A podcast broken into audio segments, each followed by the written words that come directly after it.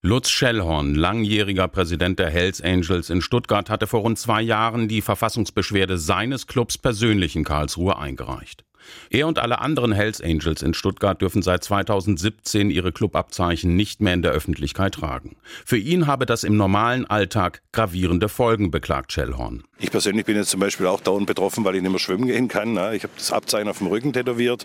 Ich habe mir es äh, zu Zeiten äh, tätowieren lassen, wo es noch legal war. Also äh, eine gewisse Rechtssicherheit sollte es eigentlich auch geben. Und jetzt muss ich ins Freibad mir den ganzen Rücken abkleben. Das kann auch nicht sein. 2017 ne? hatte der Gesetzgeber das Vereinsgesetz verschärft. Mit dem Ziel, die organisierte Kriminalität in den Reihen der großen Rockerclubs einzudämmen.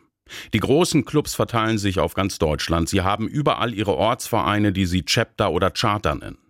Wird eine lokale Gruppierung verboten, müssen nach dem Vereinsgesetz auch die Mitglieder aller anderen Gruppen ihre Abzeichen ablegen. Neben den Hells Angels legten auch die Motorradclubs Bandidos und Gremium Verfassungsbeschwerden ein. Bei allen drei Clubs waren regionale Gruppen verboten worden.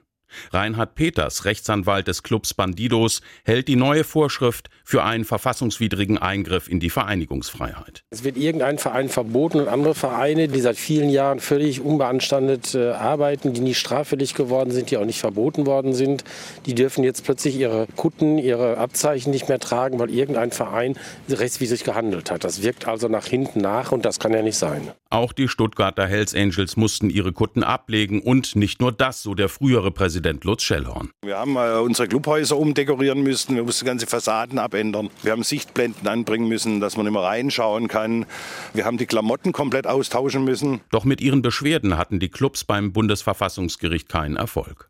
Die Verschärfung des Vereinsgesetzes sei verfassungskonform, so die Richter. Sie betonen zwar, dass ein sogenanntes Kuttenverbot erheblich in die Grundrechte der Clubmitglieder eingreife, denn für sie sei das Tragen der Abzeichen von fundamentaler Bedeutung, etwa für die Selbstdarstellung und für ihre Identität. Das Verbot, Abzeichen in der Öffentlichkeit zu tragen, sei aber gerechtfertigt. Es komme nur in Frage, wenn ein Ortsverein etwa wegen organisierter Kriminalität verboten werde. Der Gesetzgeber dürfe davon ausgehen, dass ein Schwesterverein, der weiterhin die Abzeichen trage, ebenfalls für die strafbaren Aktivitäten des verbotenen Vereins stehe. Dürften die Mitglieder anderer Chapter oder Charter weiterhin ihre Kutten tragen, liefe der Versuch, organisierte Kriminalität zu unterbinden, weitgehend leer.